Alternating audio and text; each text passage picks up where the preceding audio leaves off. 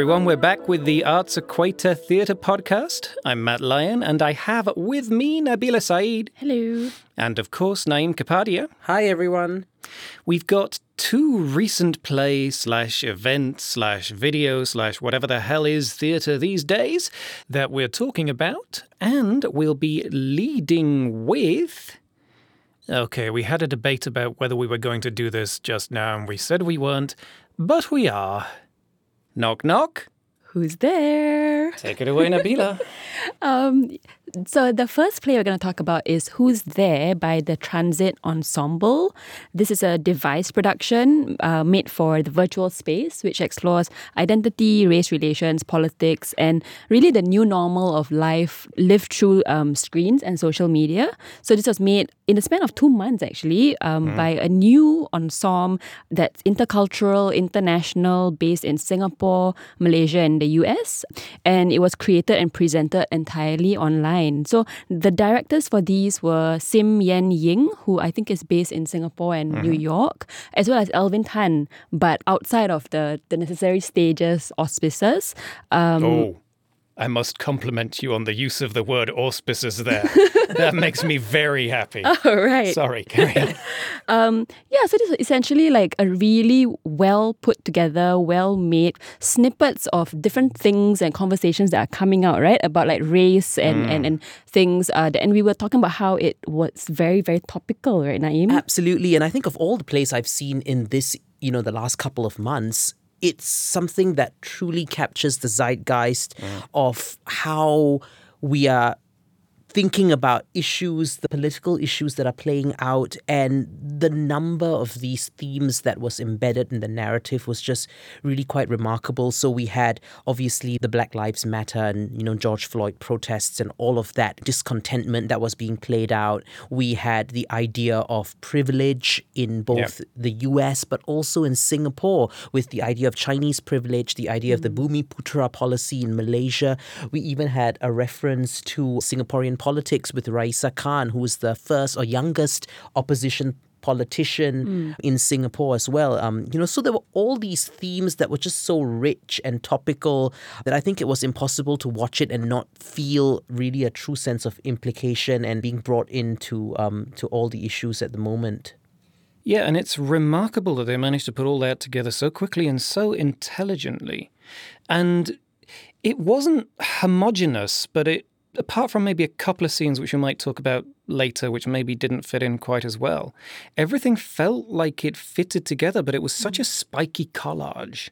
Like, you know, it's made out of little bits of mm. glass or something. If you touch it, you're going to cut yourself. But it's got all these interesting reflections and these colors, and it works together very, very well. Yeah. And I think it was nice because it just wasn't so homogenous, as you said.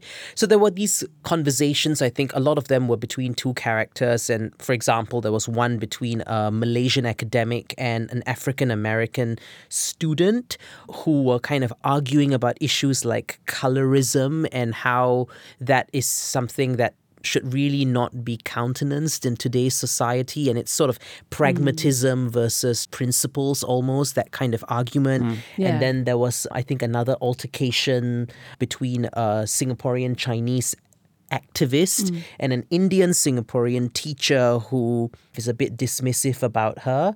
Um, and, you know, there were just these powerful interactions, but then also spliced throughout the narrative. And I think it's important to mention there were very, very powerful interactive elements, which for me as an audience member, especially someone consuming content online, really drew me in. So there were polls that we, the audience, uh, were asked to participate in. And, you know, these started off with fairly innocuous, broad questions like, is there systemic racism? Mm. And based on the initial responses, which we do get in real time, it felt like, oh, mm. you're preaching to the choir, yeah. very much a left leaning crowd. Because if you ask a leftist crowd, systemic racism exists. And it was like 97 3, right? Exactly. Yes, it does. But then later on, the questions veered into a slightly more uncomfortable territory where they were like, is the choice of your spouse a political statement? Mm. And, you know, then you're sort of beginning to really question mm. what exactly race and politics means to you personally. So I think they really had that calibration done quite well because you can't just answer it without really thinking mm. closely about these issues. And structurally clever in such an episodic play because Yeah. it Yeah. does give you that kind of Brechtian provocation, but it also seems in a way that doesn't patronize you to underline the themes of the play.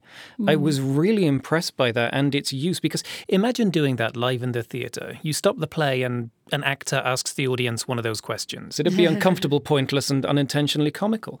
But that really works in this format and introduces the theatrical Brechtian sense of provocation yeah. in a very useful way. Yeah. And I feel that in terms of how theatre is being made today, like this one really made me think about modes of production of theatre. So the polls was one of the ways that they use the functionalities of Zoom. They did a lot of renaming of names really well. Um, what do you mean by that? Sorry. I don't know if you remember, but there was one where the names became like poetic. It became like the voice of the voiceless, and you heard like a someone would be singing. Do you all like, remember? you- like on Zoom when you get the little "Who is this speaking" in the Yeah, bottom the corner. renaming of- yeah, yeah, yeah, yeah, yeah. Sure. Yeah, yes, sorry. you're right. Yeah, yeah, the renaming of names. Um, I think also in the way that the sound designer actually came on screen at some point. Like I think they really played with Zoom in a way that like I was. I mean, it didn't feel like they were just doing it for the sake of doing it. I felt that it really um, was se- like seamless in terms of the themes It that they were trying the to do. It was the native medium for this piece, whereas we've liked a lot of the stuff that we've seen online lately, but the native medium for it Mm. has not really appeared to be online. It's been a transposition, often a very skillful transposition.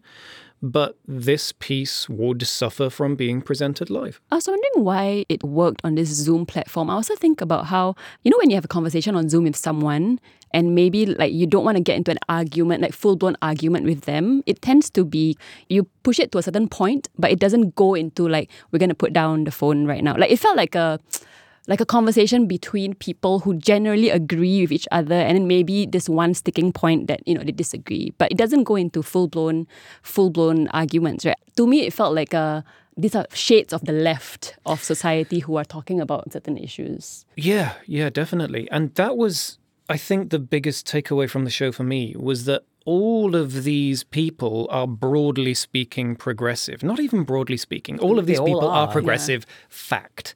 That may mean slightly different things in their societies, but if you hmm. gave them a list of the standard questions, not necessarily the very provocative questions that hmm. this play did ask in its polls, but if you the standard things by which you'd gauge somebody's political orientation, they would all basically end up in the same column. Hmm.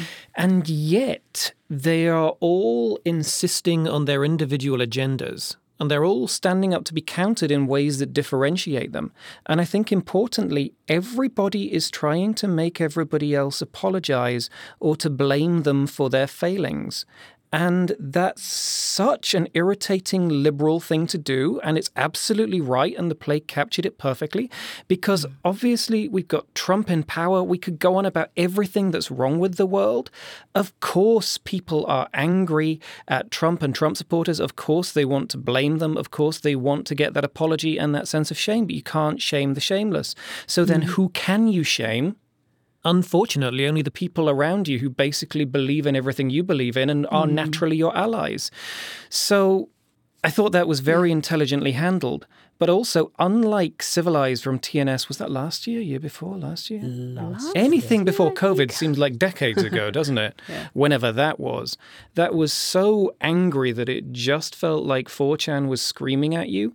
Whereas hmm. this was, I guess, more of a righteous assertiveness, which is strident, but not necessarily destructive. Hmm. And yet, because of the way all these moving pieces fit together, you can see that the gears are grinding and that it's not a workable machine and that we need to find a way to talk to each other. Yeah, I agree. And I think it's, for me, that made the play stronger. The fact that you don't have these polarizing views of, you know, the progressive versus the extreme right. Um, Because all of those arguments are so rehearsed and so Yeah. pointless. The idea is that there are these shades of gray, and we realize that you just have to agree to disagree sometimes. And that's Yeah. exactly what a lot of the characters do because, you know, there are issues about pragmatism, etc., mm. which, you know, you need to think about. And that's what makes you, as an audience member, feel uncomfortable watching these things because these are probably issues that you have to grapple with in some way. It's not a clear cut answer as to mm. whether acting in a certain way or doing a certain thing is an outright display of racism and just the way in which privilege um, you know, manifests itself across different societies. I mean, for me, for example, there was this idea of who is the oppressor and who is the oppressed. And, you know, it may be clear cut to you, but then when you have someone who is a Chinese, Singaporean, upper middle class person who's sort of a righteous social justice warrior, warrior, but then she goes across to the US and she just says, Oh, I'm nothing but a disenfranchised immigrant. um, you know, it kind of really makes you think when you see both sides of the equation how is this idea of privilege played out? I also like how they use Snapchat filters. I think I mm. hadn't really seen that in Zoom in a show until this one. Mm. Just the idea of like what identities you put on and mm-hmm. you know who gets the freedom to put on a different identity when they travel out into like the world, for example, and yeah. who can't. Yeah. Yeah, I've been playing with that myself in a piece I'm making, but they used it so much better than I have. I mean, really, mm-hmm. really, that was such a good scene. But I would have said probably not a scene that should be in this play. You're talking about the scene that's at the, the end. The scene, yeah, the one that at the end where we have three women, three women, each other, yeah. and they each use Snapcam filters to change their appearance to a way that they feel they have to present to the world, or to a way that they feel they are inside. Yeah, so we are talking about how for this one it felt like a almost like a reprieve from the arguments of the earlier part of the yes. play, and I think this play ran for like almost two hours. Uh, and with this particular scene, it kind of like slowed down, and these women mm. there's a sense of like they're choosing something that could represent them, or they're talking about like hairstyles and yes. you know complimenting each other and stuff, and it was really really nice. But it felt like a nice thing that I mean, Matt, you were saying that didn't quite belong in terms of the tonality of the, I the love entire the show. scene. I mean, I wrote down on my notes, this scene is genius, but it was human and mm. internal, where the rest of the play was intellectual and political. And I don't think we'd suspected until that point that those characters had that kind of emotional nuance and complexity. And that makes it sound great. Oh, great, you get to see every side of them. Yeah. But if we were going to see that mm. side, I think we should probably have seen a bit more. Yeah. But then, in terms of running time, you'd have had to sacrifice a lot of what makes the rest of the play good. Yeah. So I just want to see that scene made into a whole other play because it yeah. was great. I just don't think it belonged.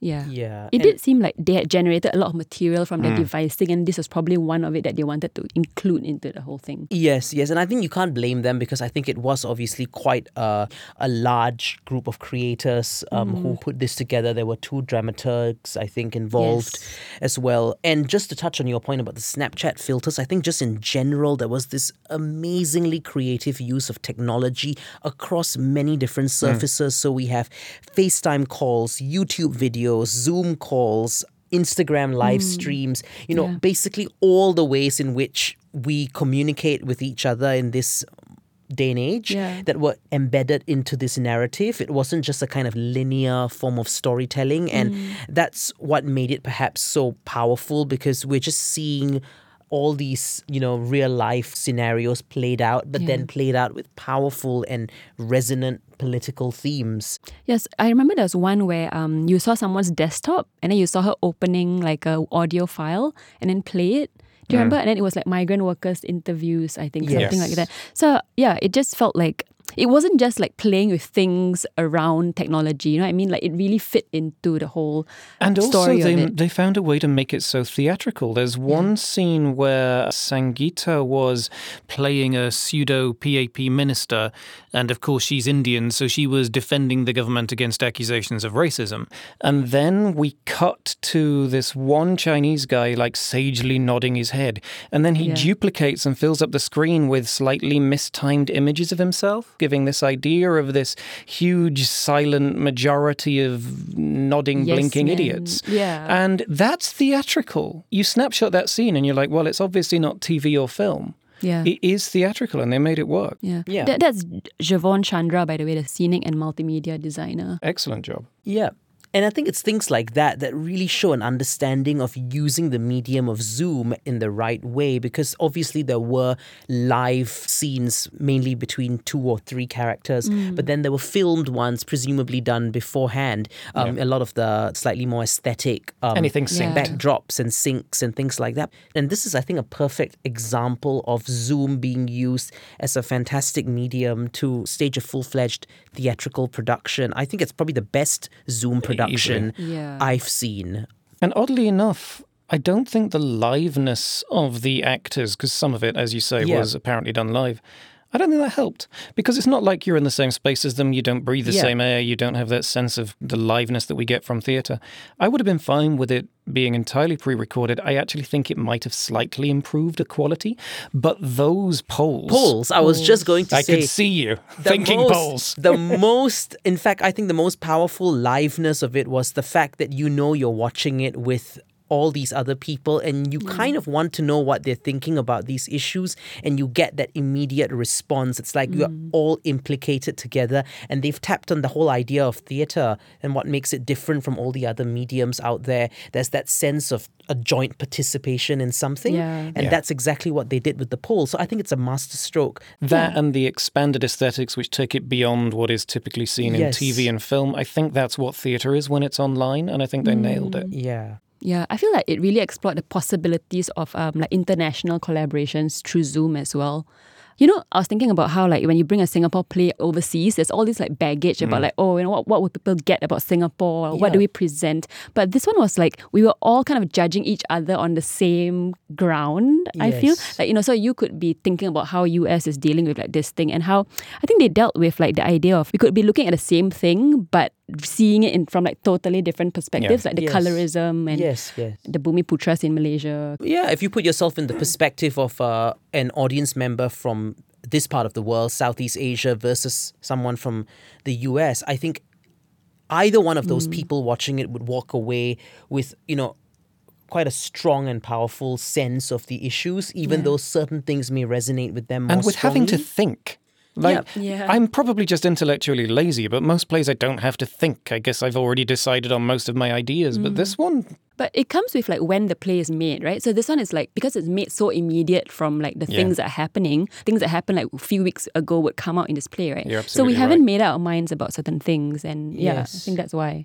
and usually theatre is not nimble to respond to that. Yeah. So yeah, look, I think it, it, it was it was very very well timed. It's great, and it's something which I hope we can see more of, and hmm. maybe this whole spate of online theater making caused by the pandemic might just spur some of these you know digital collaborations. It's definitely not a poor cousin of you know No, like no, live this is this it's is the real definitely deal. not. yeah. yeah. So Well then, let us move on.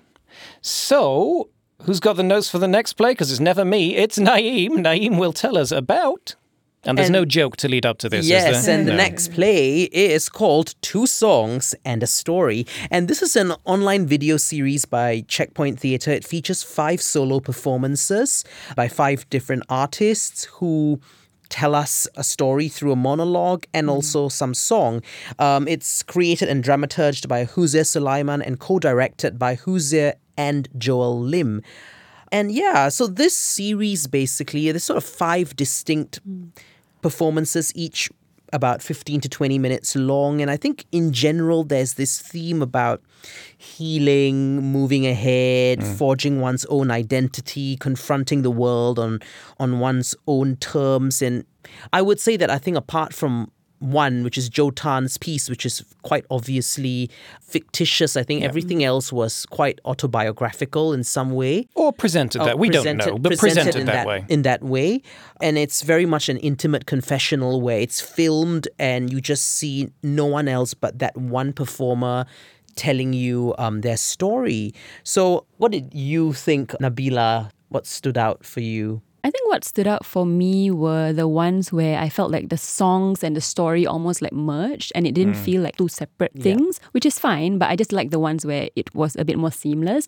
So um, the one by Inch Chua, who's a musician, but increasingly going into theatre with, Yeah. I think she's done some other things as well. Yes, yes. So her one was Super Q, Super cute. which we learn is a kind of a lethal very strong disinfectant. yes. very very strong cleaner so apparently in the early part of this year especially during the circuit breaker time she had been working in i think sanitation in workers dorm. So she actually brought us through like what it was like being there and kind of like herself discovering this like horrors that are happening like really Yeah. in the fringes of our community.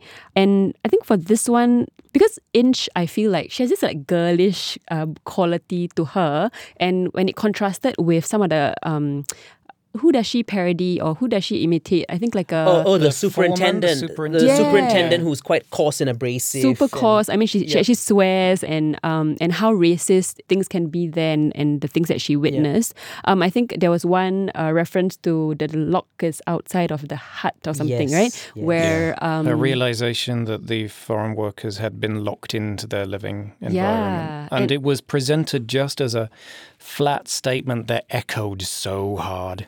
Yeah, and so I think the way that she was telling the story was very. I almost thought it was like spoken word, poetic. I, I think Right? so too. It was very, very lyrical. Yes. Um, just the way in which she was taking us through. And I mean, look, and I think there were bits about her performance which I think did not work as well. Like I thought some of the song sequences really were a little bit too overwrought. But I think overall, at the heart, that story was incredibly powerful. Yeah. Um, because it just shows you, as you said, a snapshot of some of the people living at the fringes of our consciousness. You know, these foreign workers. In I think there was this line saying that the location was so far, it was almost as if they were trying to hide these places, or worse still. People, you know, that sort of Mm. thing. Um, who are these people who are being hid away, and, and how do we deal with that? And it was just quite powerful being taken through that episode. And what I liked about it was also it wasn't just a linear form of storytelling. You could see the pace quickening as she took us through, and she kind of navigates all these emotions of like anger, frustration, bewilderment. And the music and the orchestration. Until she finally gets back home with her cats, and you know, life is finally back to normal. But we get that entire kind of roller coaster of emotions across a day. Yeah. And it made for quite a strong Yeah. And at the heart of it, where that roller coaster is really throwing you around, it was such a fantastic piece. I mean, the Yeah. signature moment for me is that A, is the one you mentioned, the lock was outside the door. But B, there's the one where she takes on the persona of whatever this supervisor character is. And he's talking to the foreign, talking, no, he's shouting, at the foreign workers, nay, nay, ah, nay, come, ah. Yeah. And then, you know, she's saying, Sir, sir, do you feel all right? And that horrible contrast. And yet she can't reach out to him because she's in a hazmat suit. yes. Just, oh, no words. and and I think I think I would be right in saying that of all the five shows, Inch's was the one where I could very vividly picture Yeah. what was going on. Mm. I could picture her in that suit with the PPE and Yeah. being a mm. living alien-like figure, Yeah. you know, mm. terrifying all these poor, scared foreign workers, and you know that experience of being trapped inside this suit and wanting to reach out to another human being, but somehow not being able to. It was just so powerful, and all those images played in my mind. Whereas for a lot of the other stories, they were a little bit more anecdotal, a little bit more reflective. Not to say that they weren't powerful, but it was a little bit more of letting them tell you their story and let it wash over you. Whereas this really took you through Yeah. the the experience. I mean, so I mean, like with this one, with this whole piece, I felt that it's about like where the artist wanted us to meet them at. So with Inch's one, I felt like it was very like immersive. I- I would say, Immersive right? yes, immersive. absolutely. And then maybe if we contrast it with um, Rebecca Sangita Dorai, where she's talking about some traumas that have happened in her life, like as a child, and then with relationships, where it sounds like a personal story. But for that one, for some reason, she made the choice of like not quite revealing like that much detail, surprisingly. yes, it, that was irritating for me, I must admit, because there were two that were like that. There was hers and there was Ernst Chua who started the set of five. Yeah. And if you really don't want to fill us in on the gory details of what happened, that's what fiction's for. But both of those to me felt like they weren't told by the person who experienced them in flesh and blood, but they were like, oh yeah, my hairdresser's cousin's friend's dog told me this story that maybe happened to someone else some other time, so I don't have the details, so I can't fill you in, but I've got the broad framework. And if that's the case, then why do something confessional? I think I think it's a choice, right? It's like whether sometimes you haven't quite figured out maybe how you feel. Um, so maybe you don't want to bring us into that, perhaps because I felt a little bit like that with Anne's Chua. Maybe they felt a bit uncomfortable about certain parts of it. So what they showed us was only like the bare surface of the But story. that's not felt. interesting. And I think that's the issue. I just didn't feel I got into those stories. And I think you mentioned Sangeeta's piece about which which was very beautifully presented. Yeah. Her song sequences were practically a music video where she's in this gown and very glamorous and everything. Um, and you know, yes, she had trauma. She talks about, I think, a bad relationship, some childhood traumas, her father being taken to the police and things like that. And it's kind of affected how she has been able to carry herself and, mm. and, and move on with life. But at the end of the day, she doesn't want to tell us Actually anymore yeah. and reveal anymore. And it's mm. just like, you know, I'm just going to live life on my own terms. So Yeah. you feel like she wants to let us in, but then Yeah. you let us into the box and there's nothing in that Yeah, yeah, box. yeah, the- It's a very pretty, nicely Beautifully wrapped, defined, nice beautifully wrapped, and that's exactly how I felt about ants as well. Contrasting with those two, but also very similar, was Weish's piece, which came at the mm-hmm. end. And I mean, you said that Sangeeta's piece was about trauma. And yes, it was, but Weish's was about the relived experience of mm. trauma based on an event. And she gave us no context about that event either and didn't give us the details of what happened. But that wasn't the point. That's behind a load of police tape. You know, no one's getting near that event. And so she made it work, I think, because, and, and she used looping. So mm. if you're not familiar with a looper, I say, I might, maybe I'll do a bit now. Maybe I'll do a bit now. and then it loops like that. And I've just given myself some random work to do with sound afterwards. Why did I do this? Oh, well, you know what I mean. And so she built up these layers which were a an artistic representation of the trauma, things that can't let go but get muddier and more complex and of yeah, and just yeah. control you. And so she found a way to make that contextlessness, the empty box, work Mm. because you're in that box and it's echoing and it's horrible and you can't get out. Yeah, I think the echoes actually is what really draws us in because you hear like every breath and like you know how she.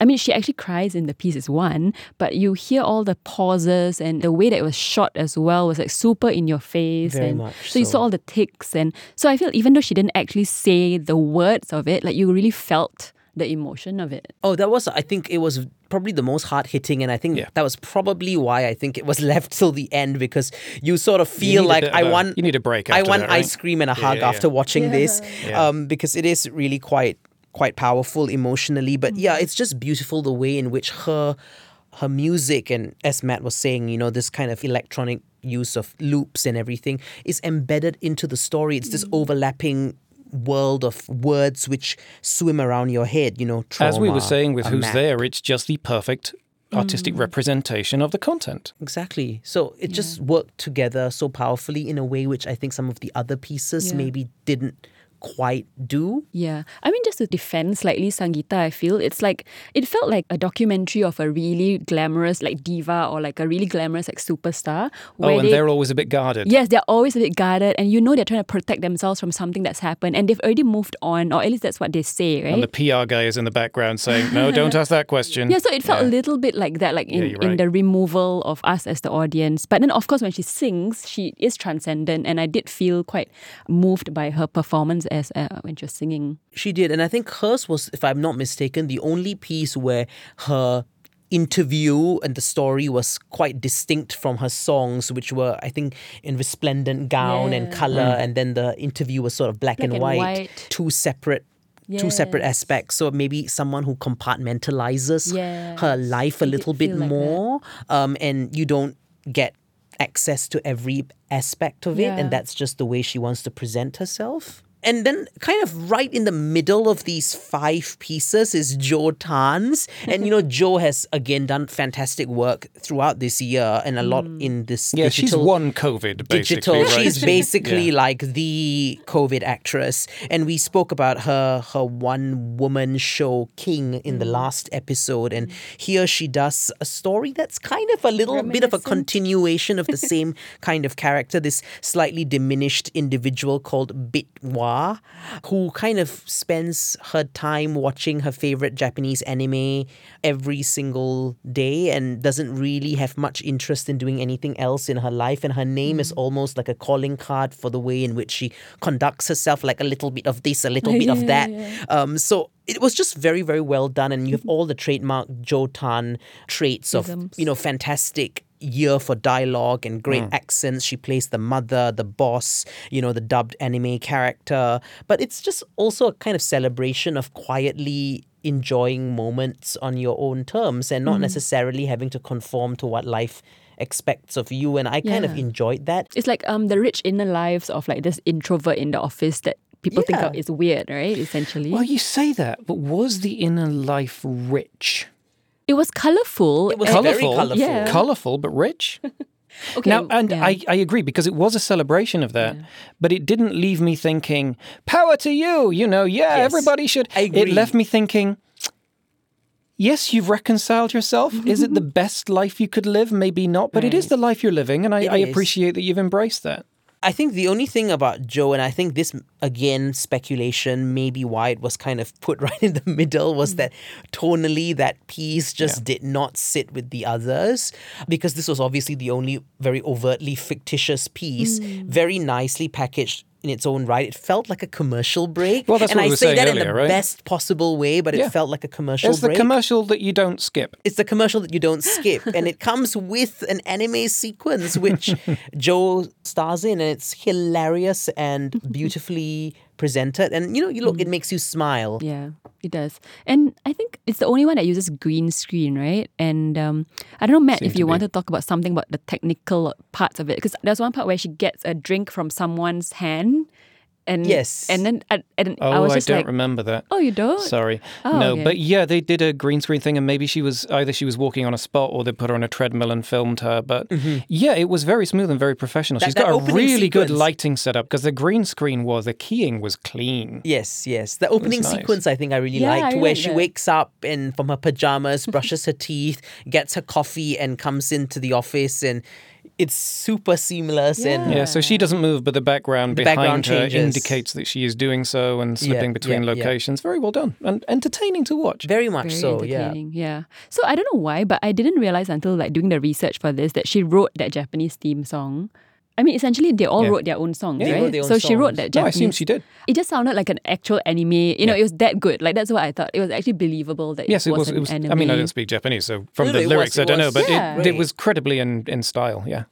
What were your thoughts about the way in which these five pieces were directed or presented? Because they were obviously all pre-recorded, all filmed. Yeah. Um, we spoke about the content, Yeah. but just in terms of how they were. F- I mean, okay, so for, presented. for me, I watched it twice. I think you watched, it, watched it twice twice as as well. well. And for me, it's also because like it's my own personal thing with music where, you know, music tends to wash over me quite easily and I get lost in it. So I, I had to watch an, it another time to really look at storytelling and things like that. I think the general sense of it is that it was very beautifully shot and like lovingly I felt it was like lovingly shot because each one was done and had different treatment from each other.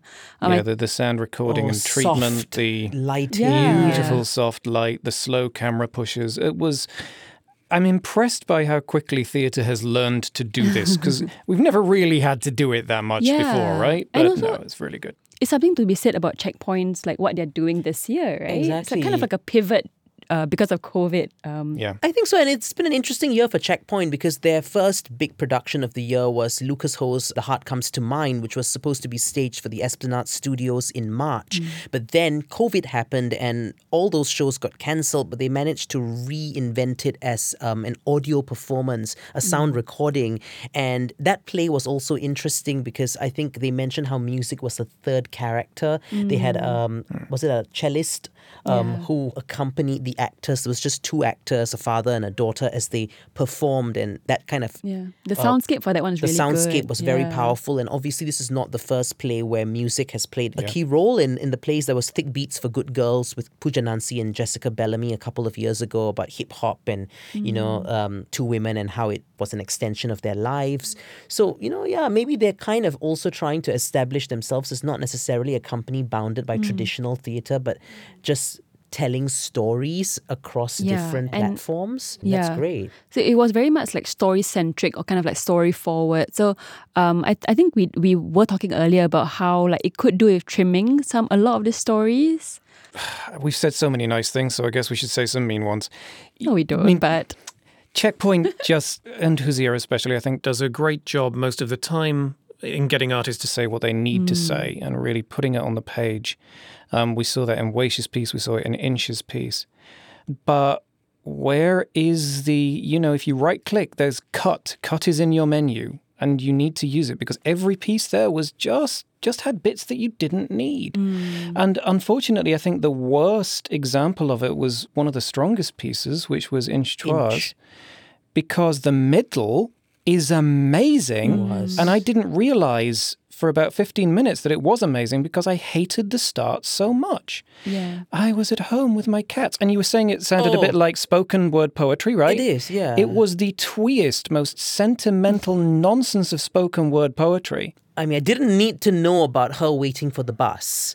You know, there, there were certain bits that I felt overwrought. It just felt Yeah. like get to the meat of it. And when she did, I was like, Oh, when she away. did, it was amazing. Absolutely amazing. But it's such a simple thing. On the base level, just cut these stodgy bookended bits that you have and leave the middle. I don't think that's the best version. I think you take a little bit of the start and the end and you hmm. weave it through intelligently so that you build in the contrast. I see that they're trying to do the contrast there, but that's just not good enough in terms of the dramaturgy. Hmm. And all the pieces, including the really, really successful ones, had bits where you're like, okay, go on, go on, Yeah. go on.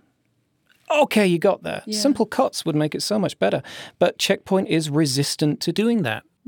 I think, especially for an online piece, it's a bit dangerous when you do that because people can skip and decide not to watch, come back Yeah. and watch it. You know, yeah, It's, you um, pause it, go off, have a coffee, come back, you've forgotten what you're Yeah. doing. Some discipline needs to be exercised with, especially I think online formats where people can skip and you know just Yeah, yeah, Yeah. No, I think that's something I found again from all the checkpoint shows I've seen.